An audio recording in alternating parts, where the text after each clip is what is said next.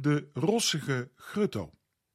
Beste mensen, hoewel ik als gelovig mens volgens het Centraal Planbureau inmiddels tot de minderheid ben gaan behoren, was ik afgelopen zondag toch maar gewoon blijmoedig op weg naar de kerk gegaan. Ik mocht er zelfs voorgaan en spreken die zondag. Nee, het planbureau heeft me echt geen minderwaardigheidsgevoel gegeven. Misschien wel zelfs het tegenovergestelde. Ergens ver weg schijnen we in onze familie nog wat geuzenbloed te hebben om juist soms ook tegen de stroom in te gaan. Maar onderweg naar de kerk luisterde ik, zoals vaker naar de radio, naar vroege vogels. De combi van verwondering van zowel uit de natuur als vanuit het woord van God spreekt me wel aan. Deze ochtend sprak een professor in de Vogeltrek over het fenomeen van de rossige grutto. Dat prachtige beestje presteert het namelijk om geheel op eigen kracht meer dan 10.000 kilometer te overbruggen en daarbij precies ook koers weet te houden. Als gelovig mens denk je dan al gauw, dat is een wonder van de schepping. Maar als wetenschapper, dat hoeft elkaar natuurlijk ook helemaal niet uit te sluiten, ga je eerst onderzoek doen.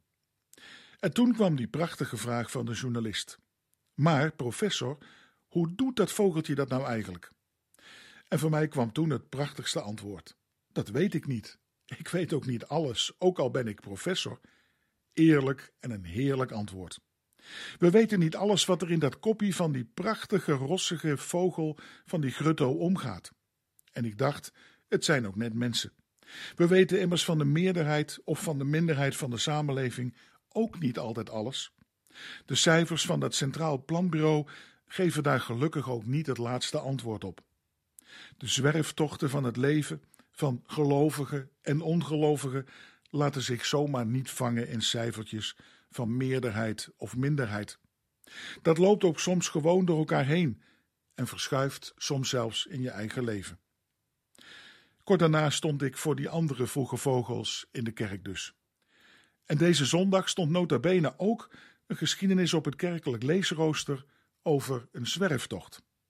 Niet van de rossige grutto, maar de geschiedenis van een jongen die op de zwerftocht door het leven ging nadat hij het erfdeel van zijn vader had opgeheist en nog gekregen ook. Beter, of misschien wel slechter bekend, als het verhaal van de verloren zoon. U kent die geschiedenis vast wel, door Rembrandt ook zo prachtig geschilderd. Een geschiedenis van twee zonen en een vader, waarbij de ene van huis wegloopt en na allerlei omzwervingen toch weer uiteindelijk besluit terug naar zijn vader te gaan.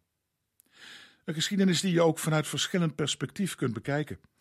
En soms ook wel wat eenzijdig gelezen wordt en uitgesproken wordt, waarbij alle aandacht naar die ene jongen gaat, die uitbreekt uit dat gezin, een soort rock en roll leven leidt, verkwistend en losbandig, en dan in al zijn wanhoop weer terugkeert naar het veilige huis en de veilige armen van zijn vader, die al zo lang op de uitkijk stond naar hem toe. Een geschiedenis die ook best wel veel vragen oproept. Want waarom besloot die jongen eigenlijk dat ouderlijke huis, lees ook misschien wel de kerk, te verlaten? En dat gaat soms ook gewoon heel stilletjes en keurig, langzaam maar zeker, zonder altijd rock and roll. Wat waren de motieven voor die zwerftocht van die jongen? Waren de verhoudingen intern vermolmd? Was er wel oprechte aandacht voor hem geweest? Was hij wel gehoord en gezien? Een geschiedenis met vele lagen en herkenbaar misschien ook wel in je eigen leven. Weet u, Rembrandt schilderde terecht drie figuren op zijn doek. Twee broers, de een met stevige schoenen aan, altijd thuis, keurig, maar misschien wel het verste van huis, door zijn huisgenoten niet echt op te merken of ruimte te geven. En dan die andere jongen, met kapotte schoenen van zijn zoektochten door het leven. Maar ze horen ten diepste bij elkaar. Niet als een meerderheid of een minderheid, los van elkaar, maar beide zijn ze op de trektocht van het leven, waarvan we soms ook niet altijd veel weten of begrijpen.